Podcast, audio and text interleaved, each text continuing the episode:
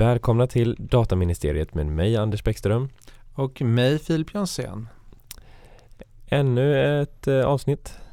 Ja, och idag luktar det hemskt i studion. Ja det gör det, men det är inte vårt fel. Nej, det är inte vårt fel. Det är avloppets fel. Ja, någon annan. Någon annan. Och vi sitter här med Benny Sundholm från Sundsvall. Futurist inom IT-branschen. Ja, Typ. typ. Ish. Ish. Välkommen ska du vara i alla fall till Tack, tack. Dataministeriet. Kul att ha dig här. Är det som man säger att på landsbygden måste man vara mångsysslare? Ja, det kan ju vara en fördel om man ska Eller vad elak nu att kalla Sundsvall landsbygd. Norrlands huvudstad kanske. Förlåt. Sundsvall pratar ju många med ö.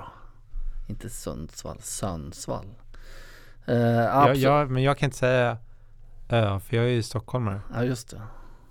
Ja, Så precis. allting blir U och E och usch. Ja, precis. Ja, men det kan nog stämma. Man får vara med på lite av varje. För att överleva kanske. Men du är väl en gammal rev i IT-branschen? Ja, jag började väl och ramlade in mitten på 90. Och sen vart det mer och mer IT. Jobbade lite med kvalitetssystem innan, eller samtidigt egentligen. Har även ett förflutet som uh, lastbilschaufför parallellt. Eh, Alltså körde långt eller kort? jag körde kort ifrån skogen. Och sen eh, vart jag globalt ansvarig för IT i en ganska stor koncern. Eh, jobbade där väldigt många år och var ansvarig för, det var runt 52 länders IT. Så då reste jag en hel del. Var det här före eller efter 00? Efter, egentligen från 00 och fram till 2012. Men du reste inte i lastbil då? Då åkte vi med Greta i flyg. Plan. Mycket Asien, mycket östsidan då, Europa. Spännande tid. Mycket förvärv av bolag. Startade upp nya bolag. Kanske la ner något bolag. Men det kretsade kring IT hela tiden givetvis då. Att få de här bolagen att fungera. Och det var alltid från produktion, sälj, centrallager. Ja, det mesta. Om du jämför typ digitaliseringsgraden då när det började runt millennieskiftet och nu. Ja, jag skulle säga att vi låg väldigt långt framkant. Mest för att vi hade väldigt stora krav på att spara pengar eller att göra saker effektivt. Eh, däremot så kostar det väldigt mycket då att göra en liten grej. Alltså man pratar en app, nu fanns ju inte det på samma sätt då men det krävs rätt stor insats. Jaha, nu ska vi testa någonting nytt. Då måste vi köpa en server, vi måste köpa en licens och så måste vi sätta upp den där. Och den kanske får levererat om ett halvår och så vidare. Va? Idag kanske man knappar lite grann och så ligger det i Microsoft Azure eller Amazon eller Google eller eh, någonting annat. Då. Och blir det inte bra då slutar man abonnemanget nu och sen har man inga kostnader. Då hade man ju en investering. Den där servern som man hade köpt för flera hundratusen och satt upp, den stod ju fortfarande kvar. Det var ju ingen som ville köpa den. Så det är ju en väldig skillnad ska jag säga. Att idag går det så mycket fortare från att man kanske bara vill testa saker. Eh, och göra med rimliga pengar då. Vilket också gör, ska jag säga, att det dyker upp helt nya konkurrenter. Det kan ju vara Förr kanske man hade väldigt bra koll på vilka som var ens konkurrenter på marknaden. Idag kan ju liksom någon på hörnet smälla upp en app som konkurrerar ut till exempel SJs app eller SAS eller vad det kan vara ganska fort då.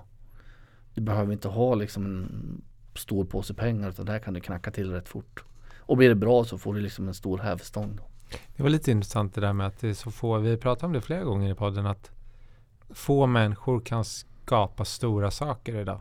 Mm. Och bara, nu är det här en konstig parallell. Mr Koll, Datainspektionens ärende. Ja, Uppenbarligen är det en person som driver det. det är något sånt va? Ja, det kan jag tro.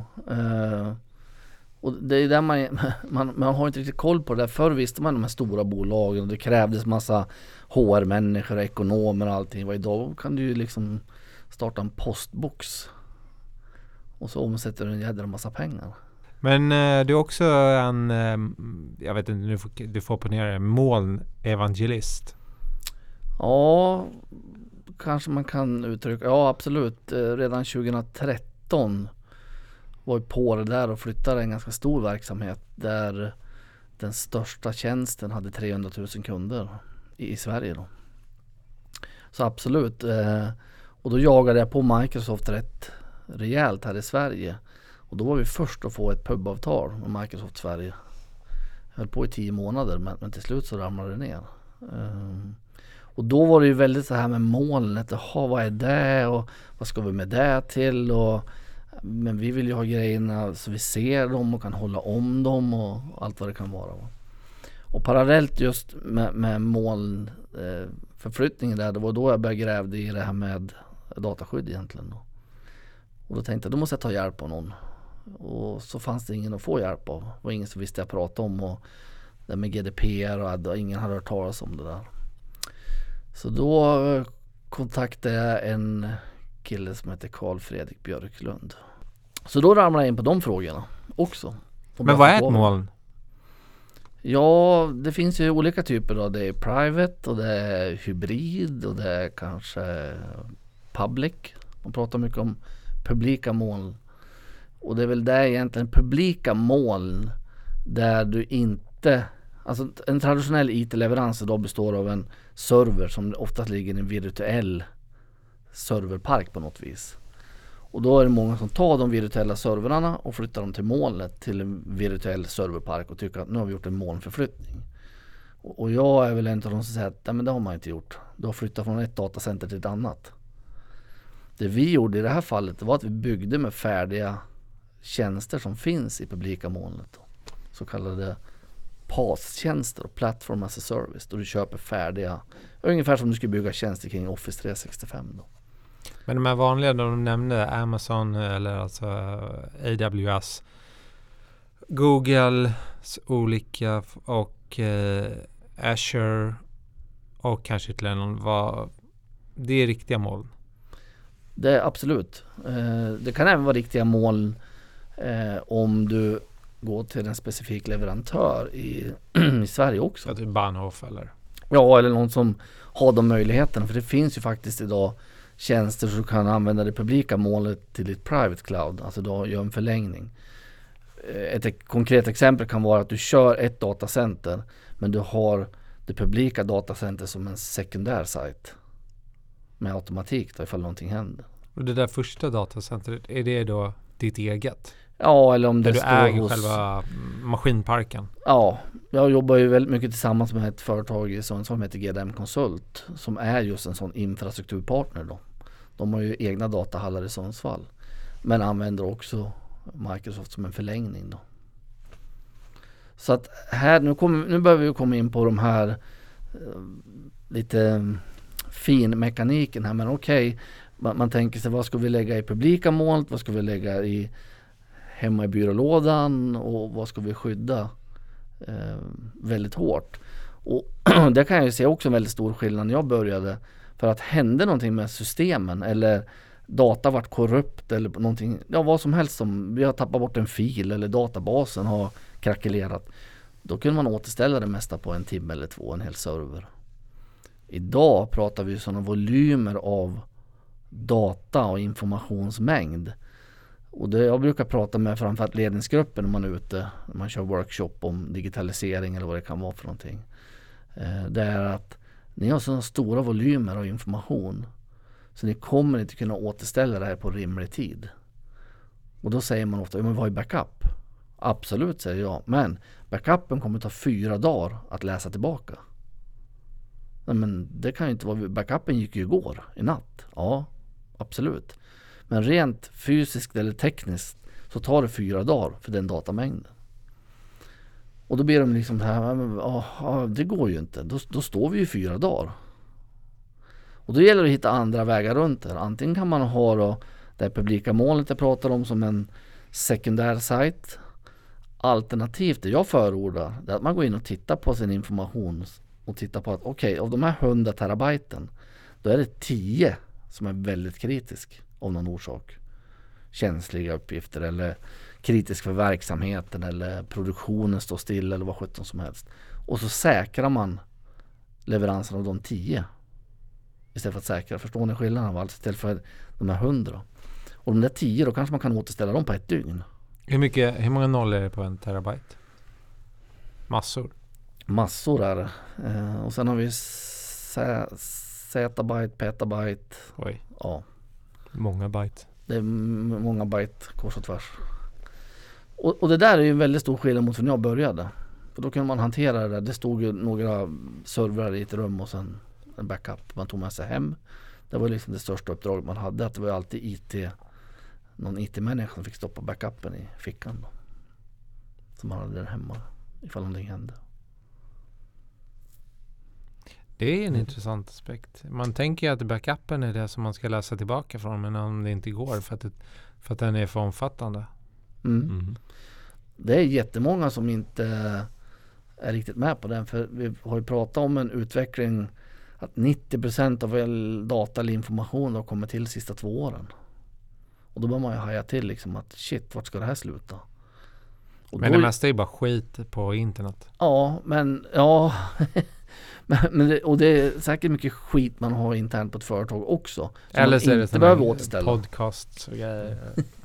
Nivå? Men det tar ju lika lång tid för det är ingen som kan, om man inte har klassificerat sin information och vet vad som är kritiskt, då åker ju allting med i samma liksom återställning och tar tid av kritisk eh, massa egentligen.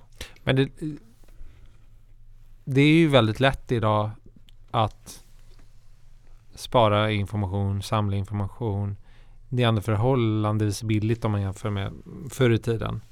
Att typ lägga till en terabyte. Eh, för många år sedan, alltså när man var tvungen att köpa en helt ny riktig server Ja.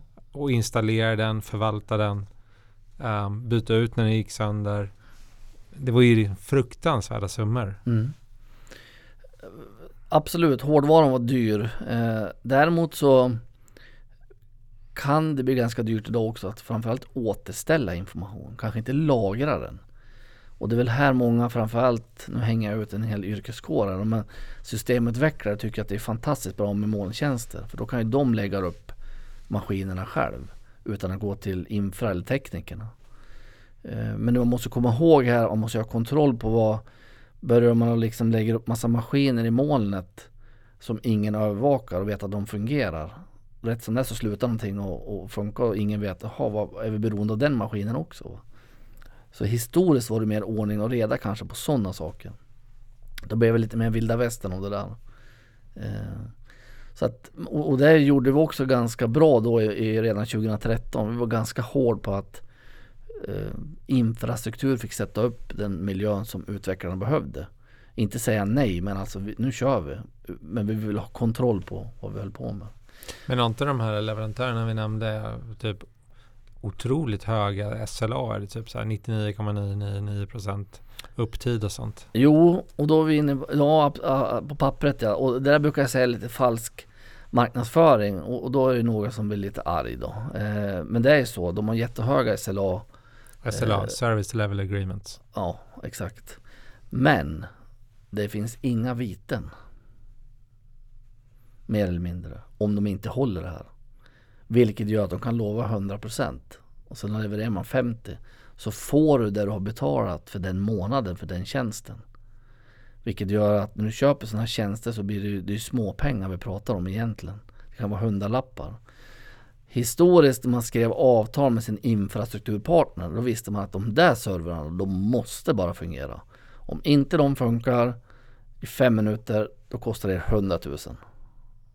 Absolut sa de, då får vi lösa det. Sen vart ju avtalet betydligt dyrare givetvis då.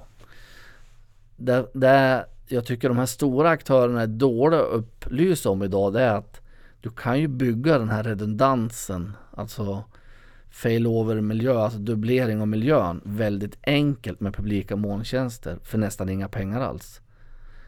Det är ju väldigt stor skillnad mot för det var för 15 år sedan. Då var du ju tvingad att ha allting i två datacenter. Då var det ju kostnaden gånger två. Idag kan du bocka i en ruta när du sätter upp ett subscription eller ett abonnemang då att jag vill ha det här georedundant. Och så kostar det 15 kronor till. Helt plötsligt har du kanske både miljön på i Holland och Irland. Och det kostar inte just några pengar. Men de upplyser ju inte om det här. Gör si eller gör så för då har ni säkrat den här miljön. Då. Och nästa steg är såklart moln och dataskydd. Ja, eh, och som jag nämnde då så, så var vi tidigt på det med, med pubavtal med Microsoft. Och Microsoft Sverige sa att det där är inga problem, det där löser vi. Eh, problemet var att eh, Microsoft USA sa nej, vi kan inte lösa det där. Och sen tog det tio månader. Men sen hade vi det där på plats och det var faktiskt ganska bra. Ehm, jag tillhör väl skaran som tycker att rent generellt prata säkerhet så är det betydligt säkrare att ha en publik molndatacenter än att ha det själv. Därför att de här aktörerna oavsett vilken du nämner så de gör ju mycket intrångstester, de byter ju hårdvara, mjukvara så uppdateras kors och tvärs för de vill ju inte ha in några gäster. I ett eget datacenter så har du inte de resurserna och möjligheterna. Du kanske inte ens vet att det har varit intrång. För du märker inte av någonting. Så att generell säkerhet säger att det är betydligt högre hos de här stora aktörerna. Då. Samtidigt som du ju de facto avhänder dig kontrollen för de landar ju hos någon annans mm. server. Absolut. Nu ska man ju också komma ihåg att mycket av den utrustning som sitter i egna datacenter är ju kanske från de här länderna som levererar eh, de här tjänsterna också. Då. Så det kan ju finnas bakdörrar i en switch eller en brandvägg eller någonting som inte man har koll på. Då. Men absolut, visst är det så. Eh, det här är väl hela debatten kring det här med SKR, vi har ESAM, vi pratar kryptering. Intel har släppt möjligheter att kryptera ner på processornivå. Och Microsoft säger att du kan, du kan alltså behålla din egen nyckel, krypteringsnyckel och ta med då är det okej. Okay. vissa säger att det inte är okej. Okay. Men du måste klassificera din information innan. Alltså det här är väldigt rörigt. Det låter ju rörigt när jag pratar om det och det är ju rörigt för alla som är involverade. För de vet ju inte riktigt vad, vad ska man göra. Och Göteborg stad har gått in i Office 365 på eget bevåg. Ja och ut en gång va och in igen. Och nu är de väl på väg kanske ut. Jag vet inte.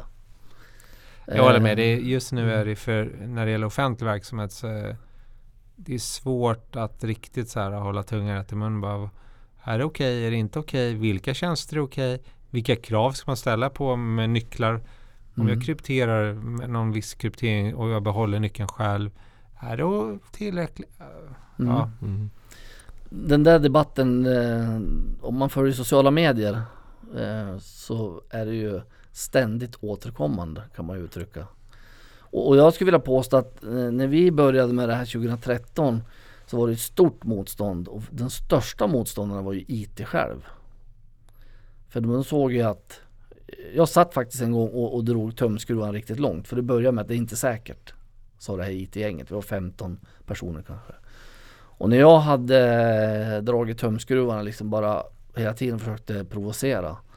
Då kommer det direkt från, från hjärtat på en individ som säger att vad fan tror du? Vi blir av med våra jobb. Bra sa jag. Då är det där vi ska diskutera kring. Inte att det inte är säkert. Men alla använder det inte säkert som ett första, liksom man kastar ur sig. Men man är rädd att, vad händer med mitt jobb nu då? Likaså så träffade jag ju en del IT-chefer då som sa att det här är ju inte bra för min status som IT-chef. Jag har 50 man på min avdelning idag. Kanske behöver vara 10. Vad händer med min status som eh, CEO eller IT-chef? Får jag lägre status? får inte jag sitta i ledningen? Eh, kommer jag få lägre lön och, så vidare. Så att moln är så mycket mer känslor än bara eh, dataskydd. En av de sakerna vi, när vi talades vid eller mejlades innan var ju lite så här um, dataskydd och just hållbarhet. Mm. Um, och även digitalisering och hållbarhet. Mm. Um, Och vi, vi kan börja med den första frågan kanske. Eller vill du börja med den andra? Nej, jag tänkte vi kan ju börja prata om vad hållbarhet är kanske. Ja. Eh, Vi tar det i den änden då. Vad är hållbarhet? Ja, det består ju, i min värld består det av tre delar. Och det är social hållbarhet, och det är ekonomisk och det är ekologisk. De flesta förknippar väl hållbarhet med ekologisk på något vis. Någonting vi kanske spottar ut ur bilar eller skräpar ner eller någonting. Då. Men vi har ju social hållbarhet och den ekonomiska hållbarheten. Ehm, och övergripande kan man säga att det ekonomiska det kan ju vara med cirkulär ekonomi, att man återanvänder saker, vi kanske ska reparera grejer eh, istället för att slänga allting då. Vi kanske ska dela med oss av reservdelar som ligger på hyllan även fast vi är konkurrenter egentligen. Men vi har samma behov av en elmotor och så vidare. Va? Eh, När vi kommer in på sociala hållbarheten då kommer vi in på de här eh, frågorna kring hur, hur hanterar dina anställda? Vilket ansvar tar du? Hur har du den eh, etiska delen med när du sätter upp en AI eller någonting som kan gå bananas eller inte? Eh, är det okej? Så social hållbarhet är väl egentligen den som ganska bred egentligen i, i hållbarhetsperspektivet. Då. Och jag tror ju att det finns ju vissa områden om man väver ihop med digitalisering här så har vi ju integritetsfrågan vi har eh, hållbarhetsfrågan eller egentligen etikfrågan ska jag vilja säga. Och transparens. Om man inte har koll på de här delarna, man är transparent i det man pysslar med, då kan det bli svårt kanske att göra affärer i framtiden. Eh, och jag tror de, tvärtom, de som sköter det här kommer nog göra fler affärer och större affärer. För tittar vi på framförallt den yngre generationen eh, millennials är det ju vanligt att kalla dem. De är ju villiga att betala mer pengar för den typen av tjänster som är liksom hållbarhetsklassade. Så jag tror man ska vara väldigt lyhörd för just det här området. Och det, det jag pratar mycket kring det är ju det här Parisavtalet och de här FNs klimatmål. Egentligen de här 17 som finns. De sitter jag med här i handen. Vad trevligt. Ja.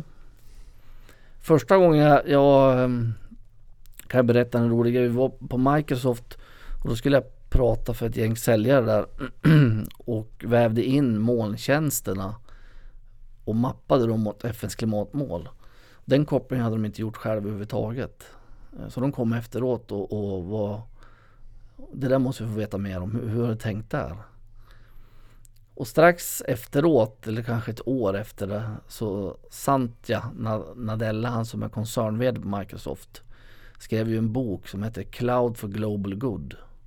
Som är ganska intressant att läsa. Den finns gratis att ladda ner på nätet i pdf. Han pratar om molntjänsterna eh, generellt som bidrar till ett hållbara, hållbart samhälle. Utan att prata om Microsoft. Alltså han pratar om molntjänster generellt. Då. Hur man kan bidra till att alla får en bättre skolgång i Afrika. Till att sköta solpaneler i Afrika och så vidare och så vidare. Ganska intressant. Apropå att förr var det så dyrt. Då behövde du en stor investering för att kunna göra det här. Idag kan många barn få gå i skola i Afrika tack vare molntjänster. Det, den kopplingen förstod jag inte. Ja, men om du tänker att istället för att eh, de ska ha kanske lärare fysiskt på varje ställe så kan de ju faktiskt, för Afrika är ju ganska utbyggt mobilt. De flesta har ju mobiltelefoner då. Så på något vis finns det ju internet där. Om det är 4G eller 3G eller vad det kan vara. Och då kan du ju sitta med en dator och lärare sitter på distans. Okej. Och så får de, vad heter det, utbildning den vägen. Då. Och det finns flera sådana delar som tas upp i den här boken som är ganska intressant. Det är ganska mm, intressanta kopplingar han gör. Och han har ju varit ute, Santja här nu, på, om man tittar på Davos var det bara för några veckor sedan, alltså World Economic Forum. Och han är ju väldigt tydlig eh, och säger att om vi inte sköter de här frågorna som jag nyss, ja vi pratar transparens, etikfrågor, integritetsfrågor, GDPR. Då är ingen det vi håller på med digitalisering heller. För vi kommer inte att få ett förtroende hos kunder, användare att genomföra en ny frän app som samlar massa information om någonting. Vad, vad tycker du? Eller vad är din bedömning? Var ligger vi liksom i förtroendefrågan just nu i, på en skala? Är, det- är det på väg upp eller ner eller? Är det, Det känns som att, tycker jag, att det blev mer eh, man kanske börjar förstå det här som individ på ett annat sätt. Förut kanske man bara, ja ja men det där, jag lägger mig inte i det där. Men man ser nu vad som händer. Jag brukar ta ett konkret exempel. Att, att jag har accepterat ICA-kort. Och ICA vet hur mycket Coca-Cola jag köper. Om det har jag någonstans tycker det är okej.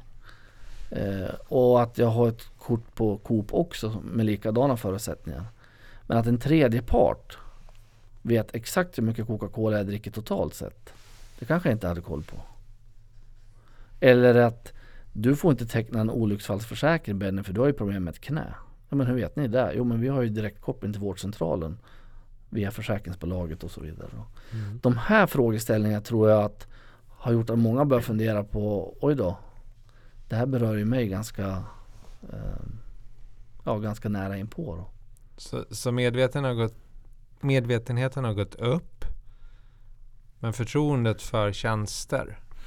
Ja, jag hoppas ju att man nu gör som man försöker tala om att man gör. Alltså, vi tittar på de här stora drakarna. Eh, om det skulle visa sig att man inte gör det, då tror jag att det blir ett, ett avgrund man kommer att ramla ner i och kommer få kravla sig upp under lång, lång tid. Och när man lyssnar i alla fall på, framförallt Santia har jag lyssnat på en hel del. Eh, Microsoft har ju stora event, vad är Ignite och lite sådana här eh, Eh, event som de kör. De är ju väldigt förtroendeingivande när det gäller de här frågorna måste jag säga. För de, de talar om att vi bryr sig och vi måste följa det här för att annars har vi liksom inga affärer. Eh, det är ju det som är liksom the bottom line. Det är ingen som vill handla en Microsoft Azure-tjänst om inte det, ja, det funkar som man säger att den ska göra. Så jag tror att de sliter nog ganska hårt. Och sen finns det ju många som försöker sticka hårt på det. Så egentligen frå, frågeställningen, jag, jag hoppas och tror att, att förtroendet är på väg upp. Men många tror jag samtidigt inte har speciellt högt förtroende för. det verkar finnas en misstro mot molntjänster. eh, I alla fall i vissa läger. Jag har ingen e- egen åsikt för jag har inte läst på tillräckligt. Men med så här Cloud Act, eh, olika tillgång för uh, underrättelsetjänster. Eh, du nämnde själv så här bakdörrar. Det har varit en del rättsfall när, när de har försökt tvinga leverantörer att lämna ut uppgifter även från Europa. Mm. Um, har man fog för den här oron eller? Eller din åsikt om det? Alltså, Ja, såklart. jag tror att vi är väldigt beroende av det här idag också. Alltså IT och tekniken. Som vi nämnde inledningsvis, det är så mycket lätt, lättare att komma åt appar och bygga egna appar och lösningar som kolla vilken frän grej det här är. Ja, ja, men vet att det där lagras ju i Vitryssland. Nej, det hade jag ingen koll på, men det var jättebilligt att utveckla det till exempel. Då. Och, och den här typen av frågeställningar tror jag att jag vet inte om, om vi kommer att se att det händer någonting jättestort innan man kanske verkligen börjar fundera på, vänta nu, är det här bra eller dåligt? Jag tror att majoriteten kanske egentligen inte bryr sig överhuvudtaget. Vi, vi har ju ganska intressant case som var kommit häromdagen här med H&M. Men nu var ju det internt, att man lagrar väldigt mycket information om de anställda. Då. Ja, det är ja, just det, att de är sjukfrånvaro och Ja, allt möjligt Allt möjligt var det.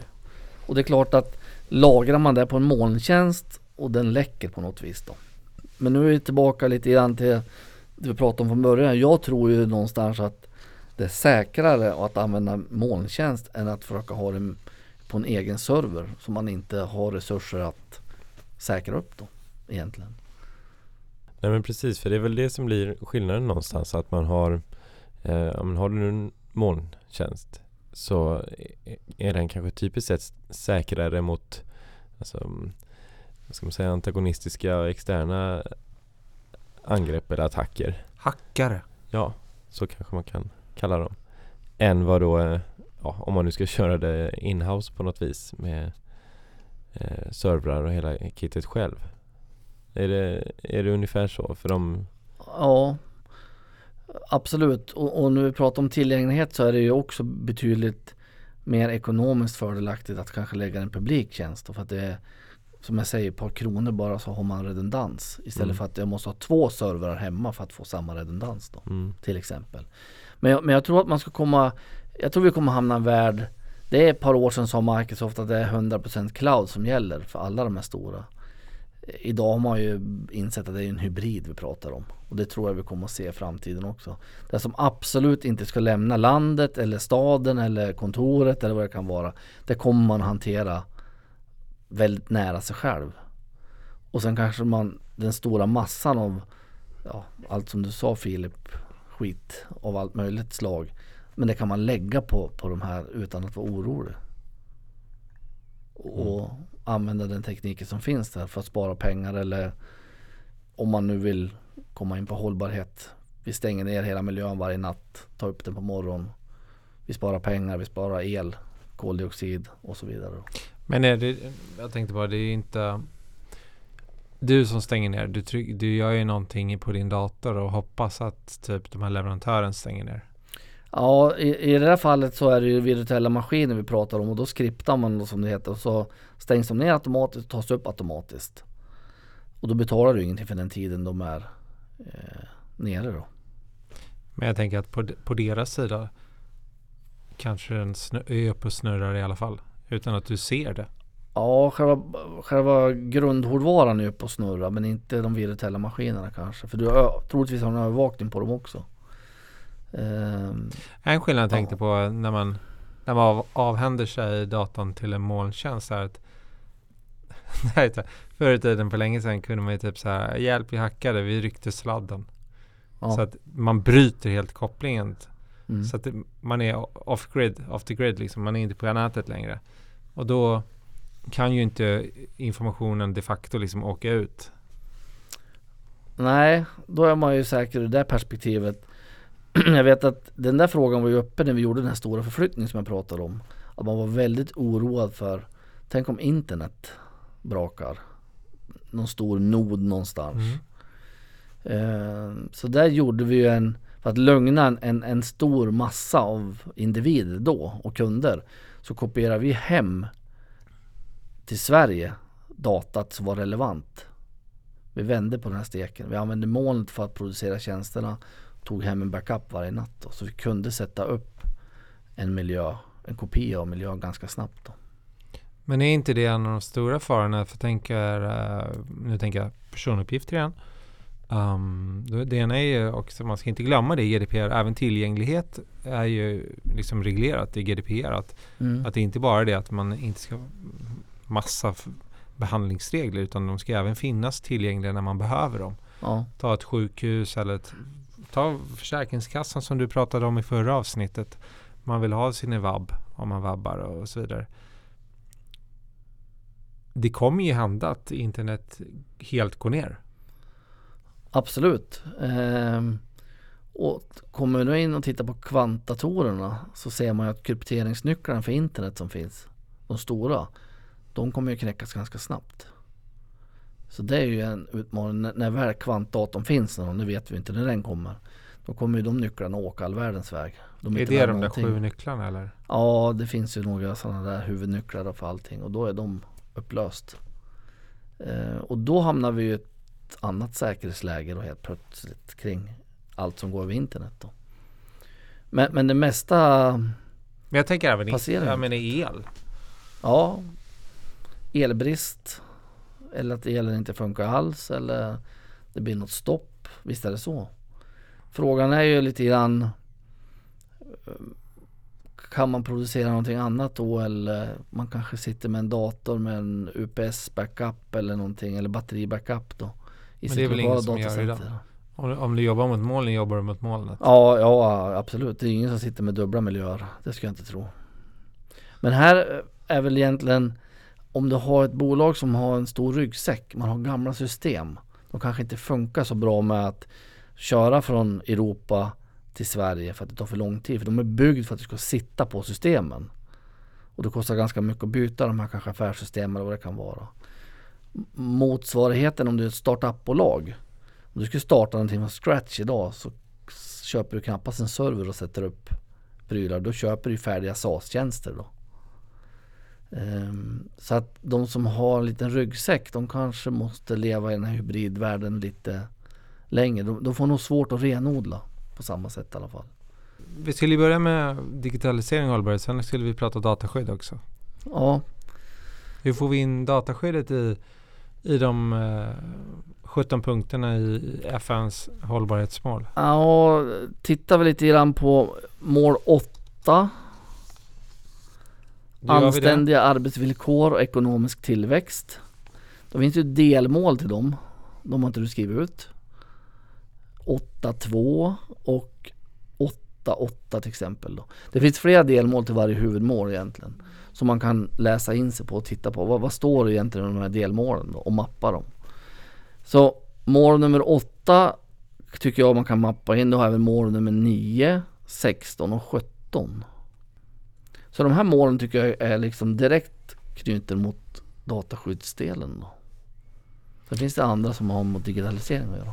Jag tror, hur är det nu, men, men med det här eh, Global Sustainability Index har väl fortfarande inte dataskydd inkluderat? Nej, det är inte med vad jag vet. Det borde vara med. Eh, men jag kommer ihåg, eh, jag jobbade på Sandvik förut. Då var det var ju väldigt stor grej med det här Global Sustainability Index och, och att bli Ja, det- listat som ett av de företagen som är, som är duktiga. Ja, Sandvik det- var ju det. Men eh, det, det vore intressant att bredda det. Och jag tycker det vore intressant också att, att påvisa goda exempel när det gäller dataskydd och hållbarhet och eh, över tiden. Istället för att det blir väldigt mycket klagande på, på företag som är dåliga. Varför, varför kan vi inte säga så här, titta här är bra exempel. De här gör Mm. det här hållbart. De är transparenta. De respekterar ehm, de enskilda. Ehm, så här vill vi att det ska vara för framtiden. Mm. Mm. Och jag tror att vi kommer att se det. Det är bara att vi är, vi är så tidigt på det här. När jag började titta på det här, det kanske är två och ett halvt år sedan. Parisavtalet skrevs 2015. Eh, det var inte så många som överhuvudtaget reagerar på de här FNs klimatmål. Nu börjar det komma upp lite mer och mer. Och, jag tänker så här att om nu jag kommer från IT-sidan eller jag träffar en ledningsgrupp om jag kan få ledningsgruppen eller hjälpa företaget inkluderat ledningsgruppen med att mappa mot något utav målen med det jag vill leverera eller sälja eller rekommendera då kanske jag vinner ett gigantiskt förtroende tänker jag. För det sitter ju säkert någon runt det bordet som drivs av ja just det, vi måste ju följa FNs klimatmål på något vis. Kan då jag leverera en tjänst som gör att mål nummer 16 eller 17 eller vad det kan vara kan de se bra ut i sin rapport. Ja, men då kommer ju de att att triggas av det. Som kanske är helt ointresserade av teknik egentligen. Eller dataskydd. Eller digitalisering. Eller etikfrågor, vad vet jag. Mm. Jag tror alla är intresserade av dataskydd. Eh, eh, Går det att Ja. inte vara det? Nej, jag, jag vet inte. Jag har fått vissa signaler från olika håll. Hemifrån? Eh, nämner inga namn. Eh, men mm, det finns de som kanske inte tycker att det är superhett alla gånger. Nej, mina barn tycker inte det. De förstår ingenting. De bara gud vad tråkigt att jobba på kontor. Stäng av säger de när jag sätter på podden. Men jag, jag, alltså, Bara när de hör din röst. eh, ja, jag vet inte. Eh, De, bara stänga av.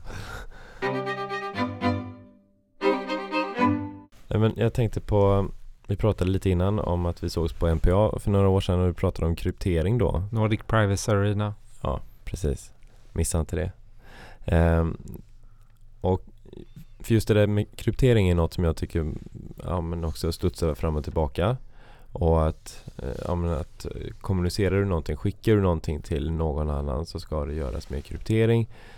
Och sen är det ja, vilken nivå av eller vad man menar med kryptering är lite mer eh, oklart Mm. tycker jag. Ehm, och har du, ja, vad, har du, vad har du för uppfattning om det och hur ser du på kryptering och har du kanske rent av några tips på hur man använder sig av kryptering? Och, först ska jag vilja säga att i, GDPR så står det ju inte att man ska kryptera eller på något vis. Du ska ha rimlig säkerhet eller Mm. uttryckt på ett sånt sätt som gör att många som jag träffar säger att ah, vi behöver inte kryptera det här. Ja men hur kan ni säga det? Ja men det står ju inte det.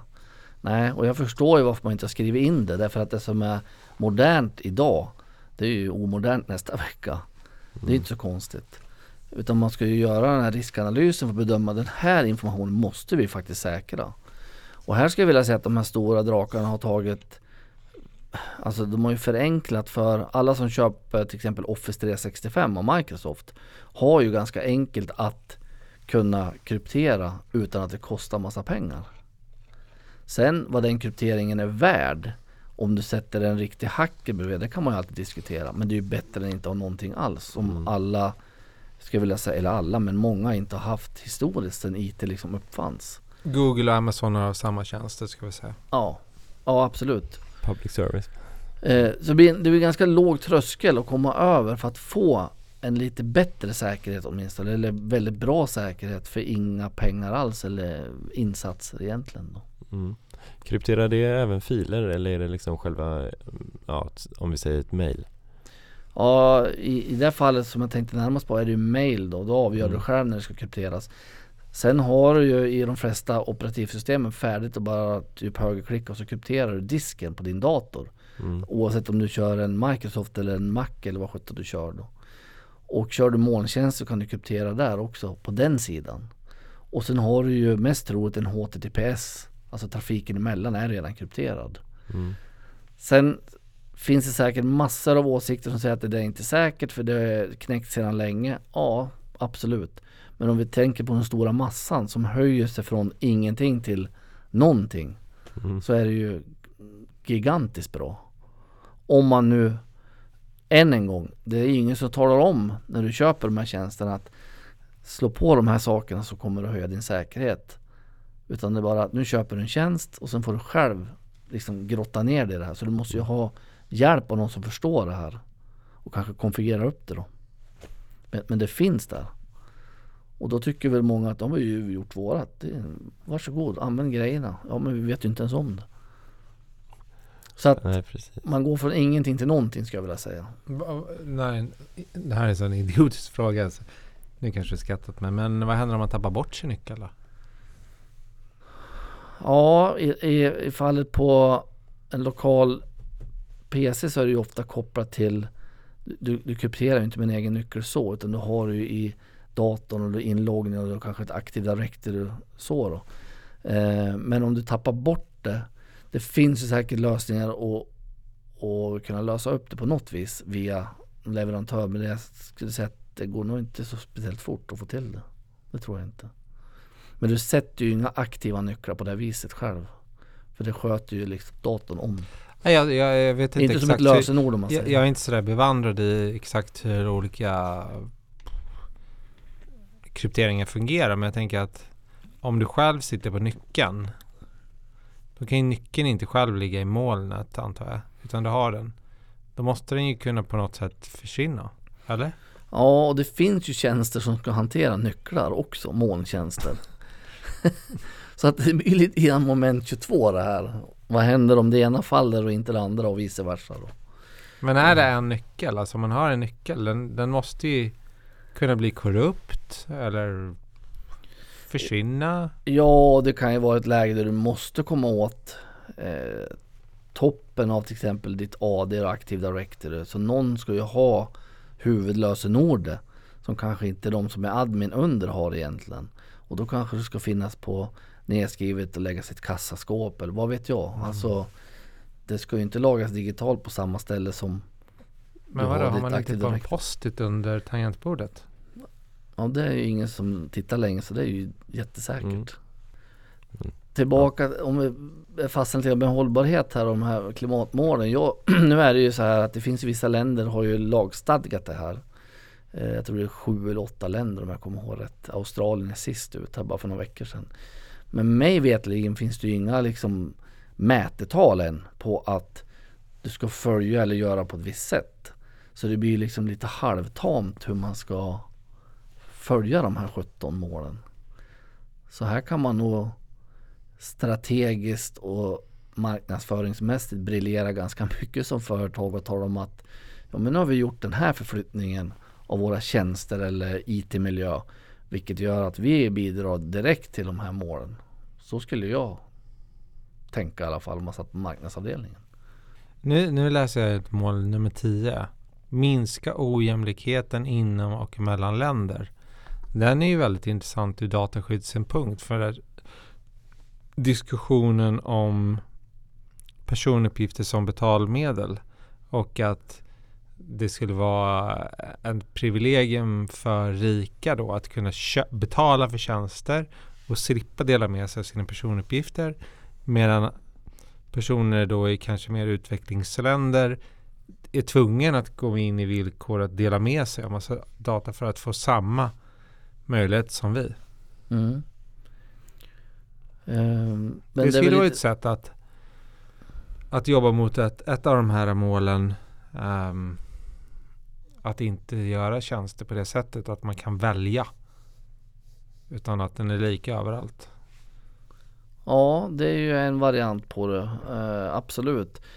Där jag tror man, nu kommer jag inte ihåg exakt det målet hur det var skrivet men man vill ju att rika länder ska ge pengar till de fattiga. För att man ska komma upp i olika statusar. Det kan vara allt från utbildning till kanske någonting annat, tekniska lösningar eller vad sjutton det är. Så ska man bidra så att alla ska ha liksom jämn, jämnbra eller jämndåligt eller hur man nu ska se det då. Men då skulle man kunna till exempel Vi får betala för tjänsten. Mm. De får den gratis utan att bjuda på sina personuppgifter. Mm. Det skulle vara lösningen. Absolut.